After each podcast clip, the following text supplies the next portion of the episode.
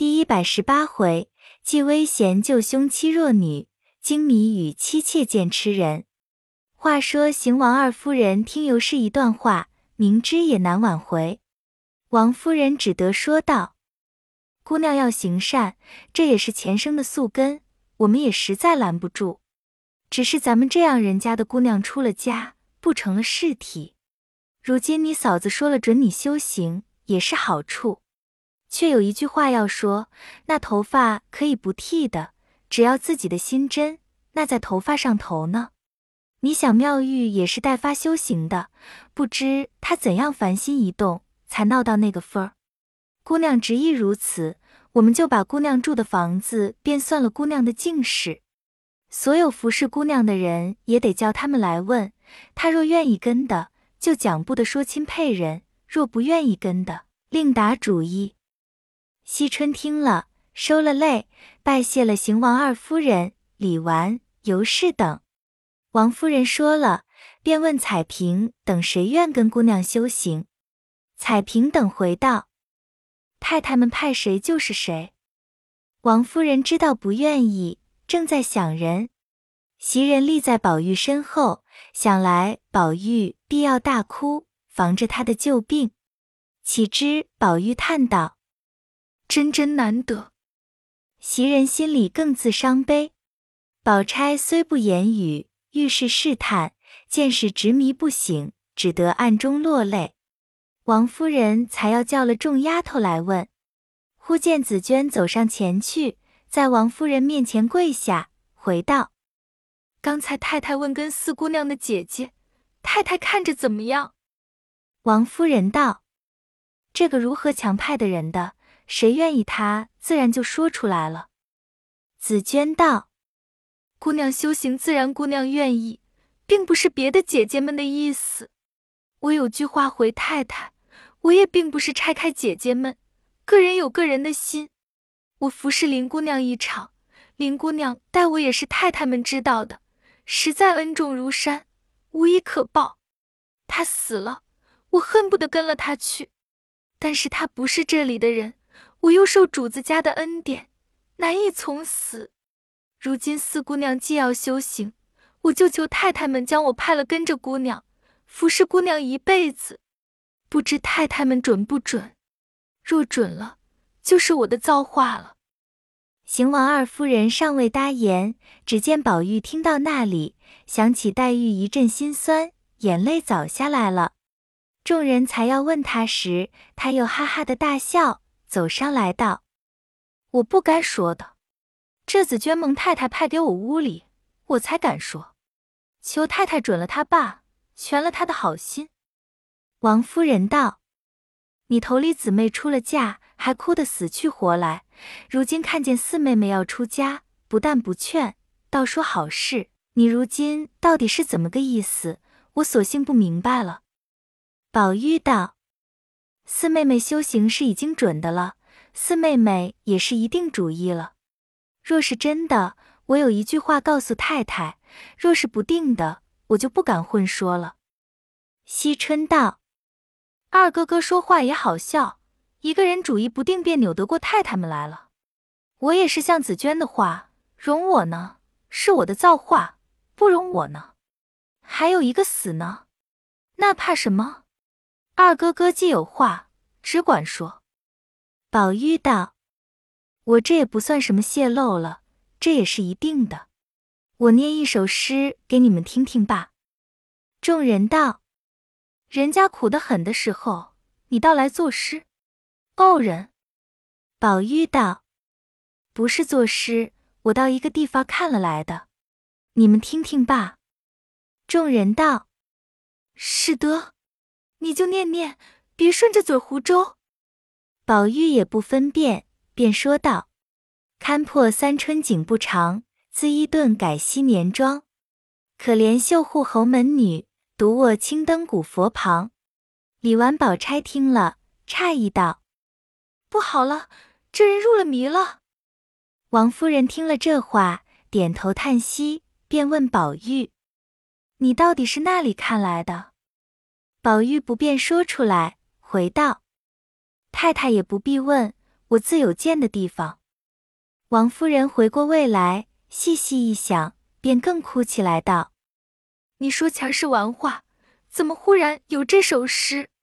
罢了，我知道了，你们叫我怎么样呢？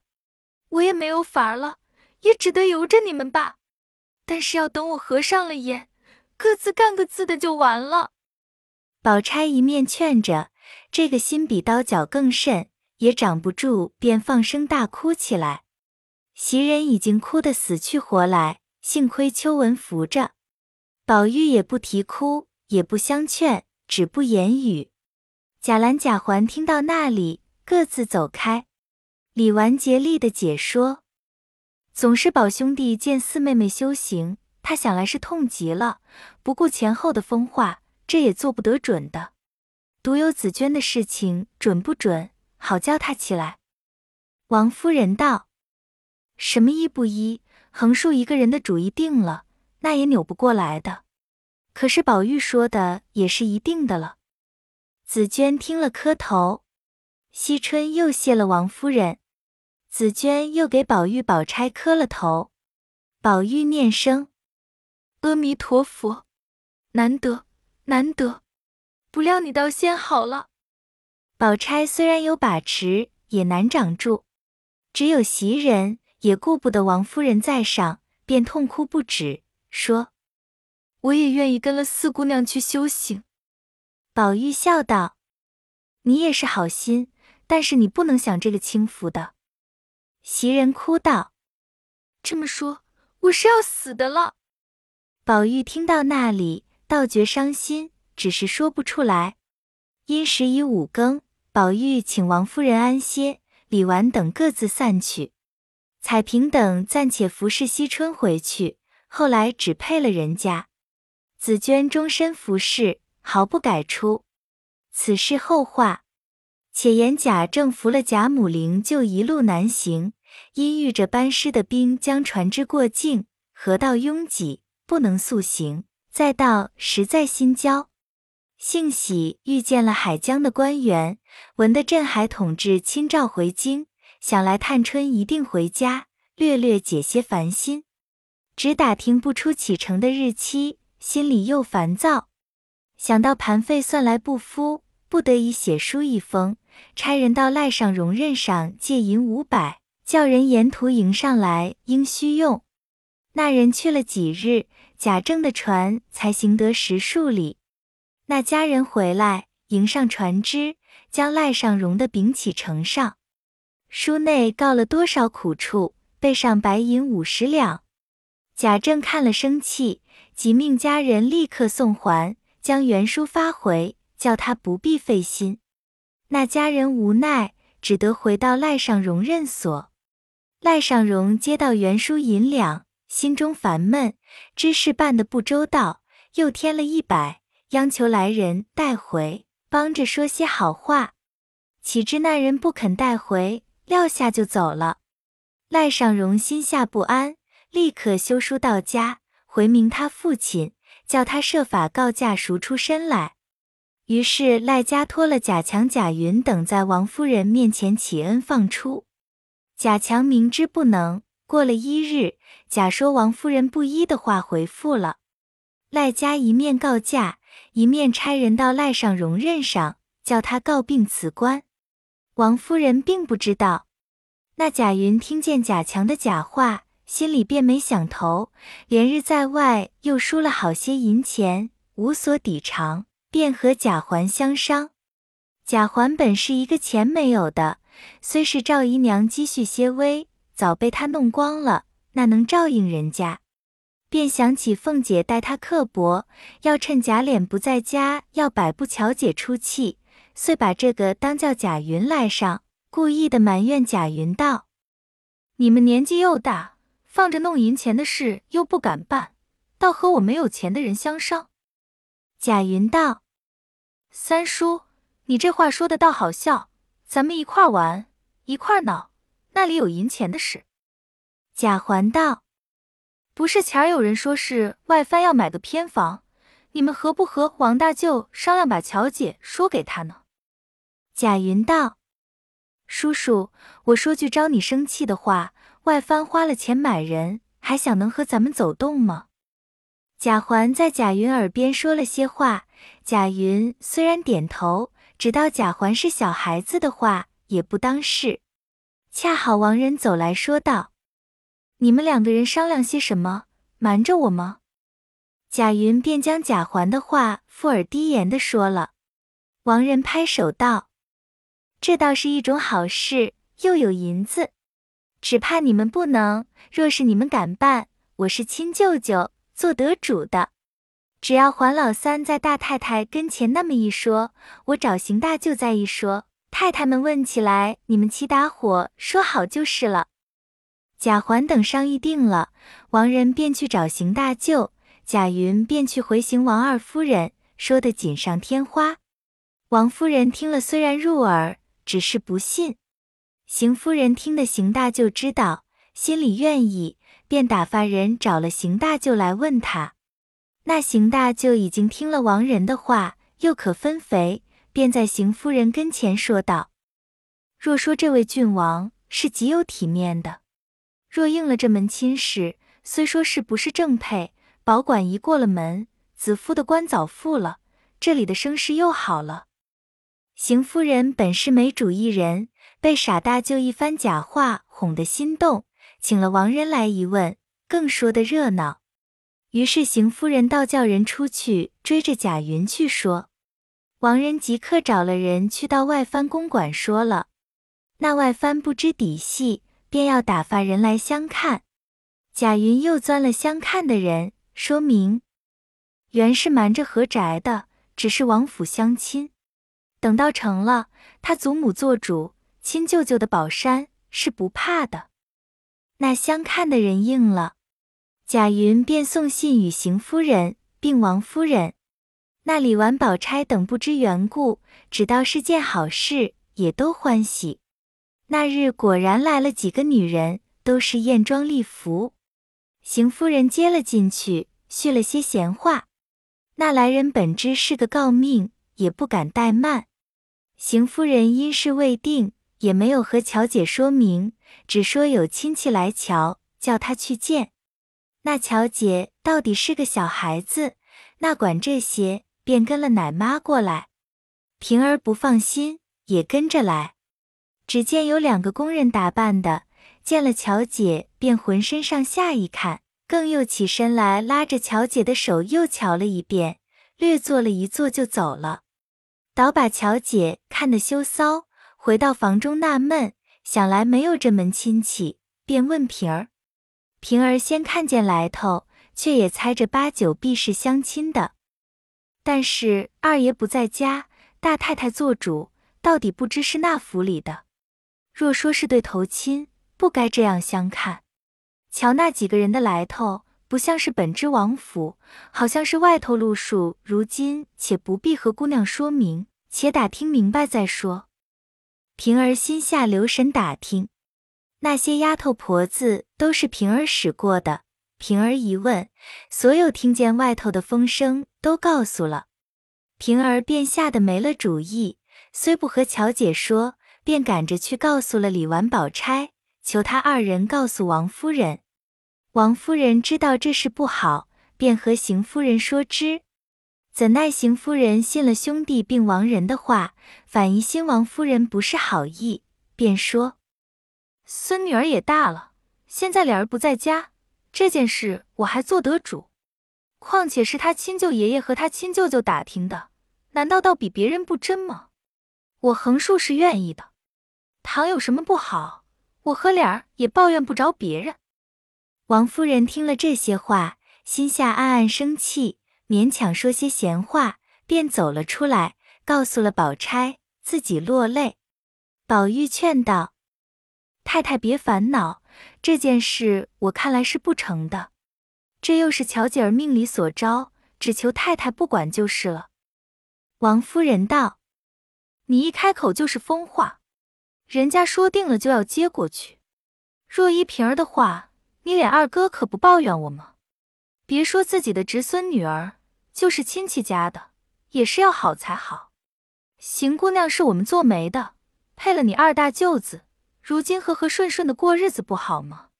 那秦姑娘没家娶了去，听见说是丰衣足食的很好，就是史姑娘是他叔叔的主意，头里原好，如今姑爷痨病死了，你史妹妹立志守寡，也就苦了。若是乔姐错给了人家，可不是我的心坏。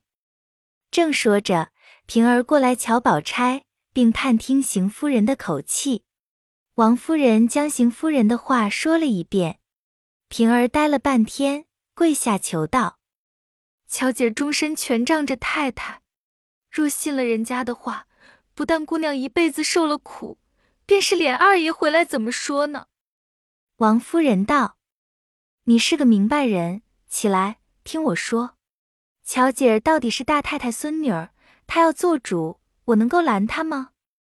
宝玉劝道：“无妨碍的，只要明白就是了。”平儿生怕宝玉疯癫嚷出来，也并不言语。王夫人径自去了。这里王夫人想到烦闷，一阵心痛，叫丫头扶着勉强回到自己房中躺下，不叫宝玉、宝钗过来，说睡睡就好的。自己却也烦闷，听见说李婶娘来了，也不急接待。只见贾兰进来请了安，回道。今早爷爷那里打发人带了一封书子来，外头小子们传进来的。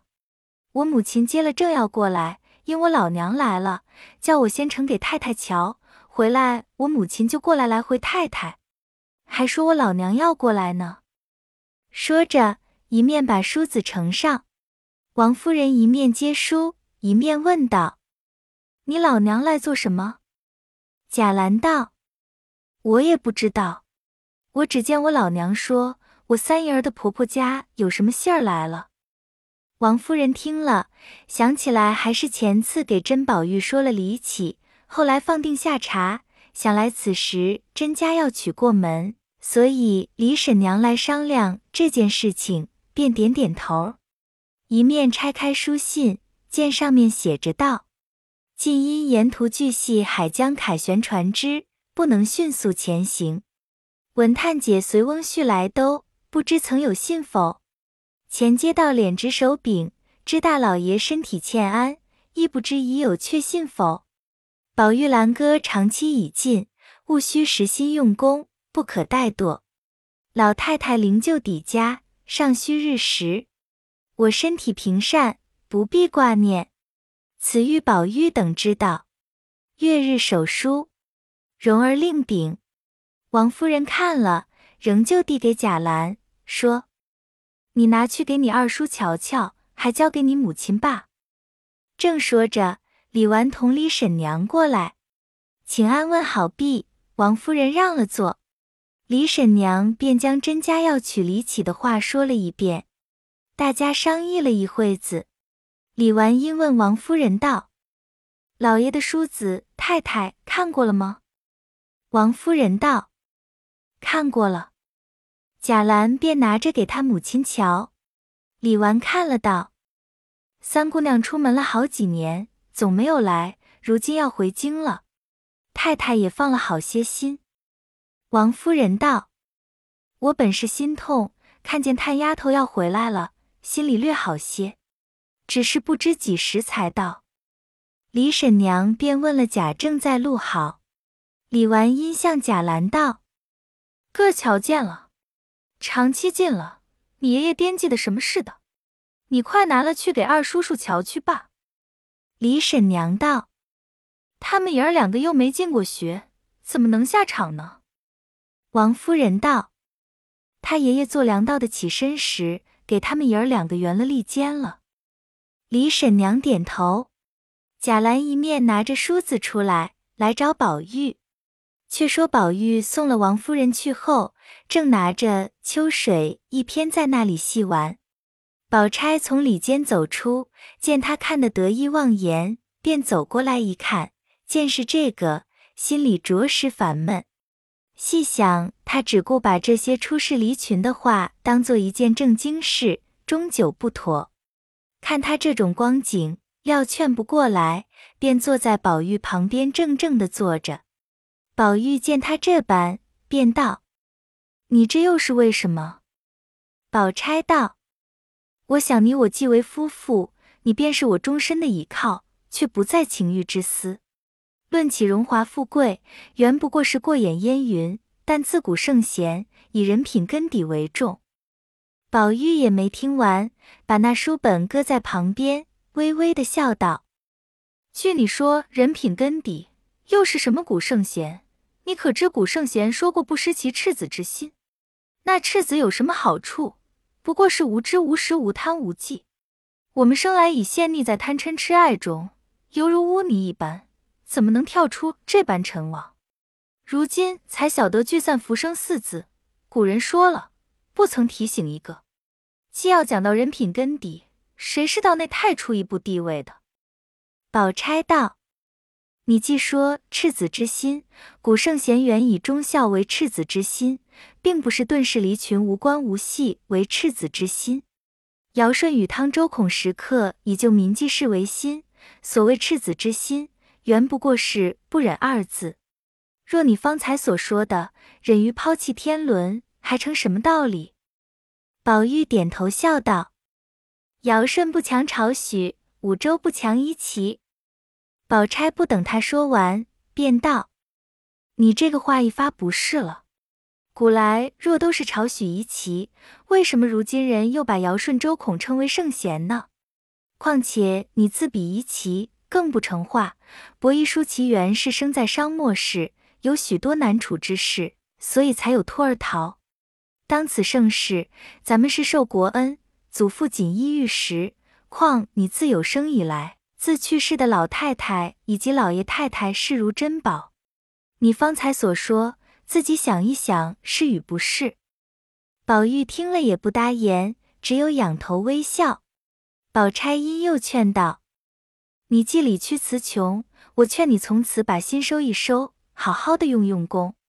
但能博得一地。”便是从此而止，也不枉天恩祖德了。宝玉点了点头，叹了口气，说道：“一弟呢，其实也不是什么难事，倒是你这个从此而止，不枉天恩祖德，却还不离其宗。”宝钗未及答言，袭人过来说道：“刚才二奶奶说的古圣先贤，我们也不懂。”我只想着我们这些人从小辛辛苦苦跟着二爷，不知赔了多少小心。论起理来，原该当的，但只二爷也该体谅体谅。况二奶奶替二爷在老爷太太跟前行了多少孝道，就是二爷不以夫妻为事，也不可太辜负了人心。至于神仙那一层，更是谎话。谁见过有走到凡间来的神仙呢？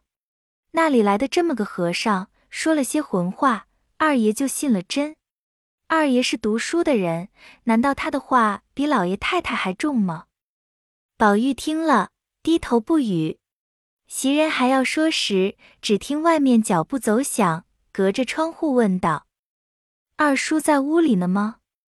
宝玉听了是贾兰的声音，便站起来笑道：“你进来吧。”宝钗也站起来。贾兰进来，笑容可掬的给宝玉、宝钗请了安，问了袭人的好，袭人也问了好，便把梳子呈给宝玉瞧。宝玉接在手中看了，便道：“你三姑姑回来了。”贾兰道：“爷爷既如此写，自然是回来的了。”宝玉点头不语，默默如有所思。贾兰便问。叔叔看见爷爷后头写的叫咱们好生念书了，叔叔这一程子只怕总没做文章吧？宝玉笑道：“我也要做几篇数一数手，好去诓这个功名。”贾兰道：“叔叔既这样，就你几个题目，我跟着叔叔做做，也好进去混场，别到那时交了白卷子，惹人笑话。不但笑话我。”人家连叔叔都要笑话了。宝玉道：“你也不至如此。”说着，宝钗命贾兰坐下，宝玉仍坐在原处，贾兰侧身坐了，两个谈了一回文，不觉喜动颜色。宝钗见他爷儿两个谈得高兴，便仍进屋里去了，心中细想宝玉此时光景，或者醒悟过来了，只是刚才说话，他把那从此而止四字单单的许可，这又不知是什么意思了。宝钗尚自犹豫，唯有袭人看他爱讲文章，提到下场，更有欣然，心里想到：阿弥陀佛，好容易讲四书似的，才讲过来了。这里宝玉和贾兰讲文，婴儿沏过茶来，贾兰站起来接了，又说了一会子下场的规矩，并请甄宝玉在一处的话，宝玉也甚似愿意。一时贾兰回去，便将梳子留给宝玉了。那宝玉拿着梳子，笑嘻嘻走进来，递给麝月收了，便出来将那本《庄子》收了，把几部向来最得意的。如参同契、元命包、五灯会元之类，叫出麝月、秋纹、婴儿等，都搬了搁在一边。宝钗见他这番举动，甚为罕意，因欲试探他，便笑问道：“不看他倒是正经，但又何必搬开呢？”宝玉道：“如今才明白过来了，这些书都算不得什么，我还要一火焚之，方为干净。”宝钗听了更欣喜异常，只听宝玉口中微吟道：“内典语中无佛性，金丹法外有仙舟。”宝钗也没很听真，只听得“无佛性有仙舟”几个字，心中转又狐疑，且看他作何光景。宝玉便命麝月、秋纹等收拾一间净室，把那些语录、名稿及英制诗之类都找出来，搁在净室中。自己却当真静静的用起功来，宝钗这才放了心。那袭人此时真是闻所未闻，见所未见，便悄悄的笑着向宝钗道：“到底奶奶说话透彻，只一路讲究，就把二爷劝明白了，就只可惜迟了一点儿，临场太近了。”宝钗点头微笑道：“功名自有定数。”忠与不忠，倒也不再用功的迟早。但愿他从此一心八戒正路，把从前那些邪魔永不沾染，就是好了。说到这里，见房里无人，便悄说道：“这一番悔悟回来固然很好，但只一见，怕又犯了前头的旧病，和女孩们打起交道来，也是不好。”袭人道：“奶奶说的也是。”二爷自从信了和尚，才把这些姐妹冷淡了。如今不信和尚，真怕又要犯了前头的旧病呢。我想奶奶和我二爷原不大理会，紫娟去了，如今只他们四个，这里头就是五儿有些个狐妹子，听见说他妈求了大奶奶和奶奶，说要讨出去给人家呢。但是这两天到底在这里呢。麝月、秋纹虽没别的，只是二爷那几年也都有些顽顽皮皮的。如今算来，只有婴儿二爷倒不大理会，况且婴儿也稳重。我想倒茶弄水，只叫婴儿带着小丫头们服侍就够了。不知奶奶心里怎么样？宝钗道：“我也虑的是这些，你说的倒也罢了。”从此便派婴儿带着小丫头服侍。那宝玉却也不出房门，天天只差人去给王夫人请安。王夫人听见他这番光景，那一种欣慰之情更不待言了。到了八月初三这一日，正是贾母的冥寿。宝玉早晨过来磕了头，便回去，仍到净室中去了。饭后，宝钗、袭人等都和姊妹们跟着邢王二夫人在前面屋里说闲话。宝玉自在竟是明心微坐，忽见婴儿端了一盘瓜果进来，说：“太太叫人送来给二爷吃的，这是老太太的客食。”宝玉站起来答应了，复又坐下，便道：“搁在那里吧。”婴儿一面放下瓜果，一面悄悄向宝玉道：“太太那里夸二爷呢。”宝玉微笑，婴儿又道。太太说了，二爷这一用功，明进场中了出来，明年再中了进士，做了官，老爷太太可就不枉了潘二爷了。宝玉也只点头微笑。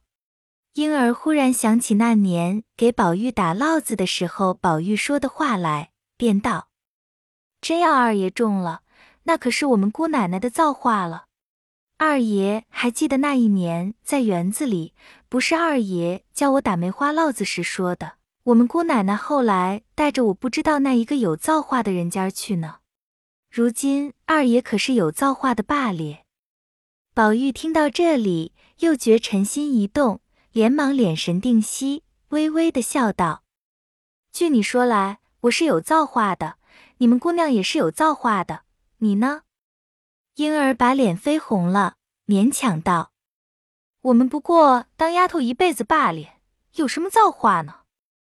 宝玉笑道：“果然能够一辈子是丫头，你这个造化比我们还大呢。”婴儿听见这话，似乎又是疯话了。恐怕自己招出宝玉的病根来，打算着要走。只见宝玉笑着说道：“傻丫头，我告诉你吧。”未知宝玉又说出什么话来，且听下回分解。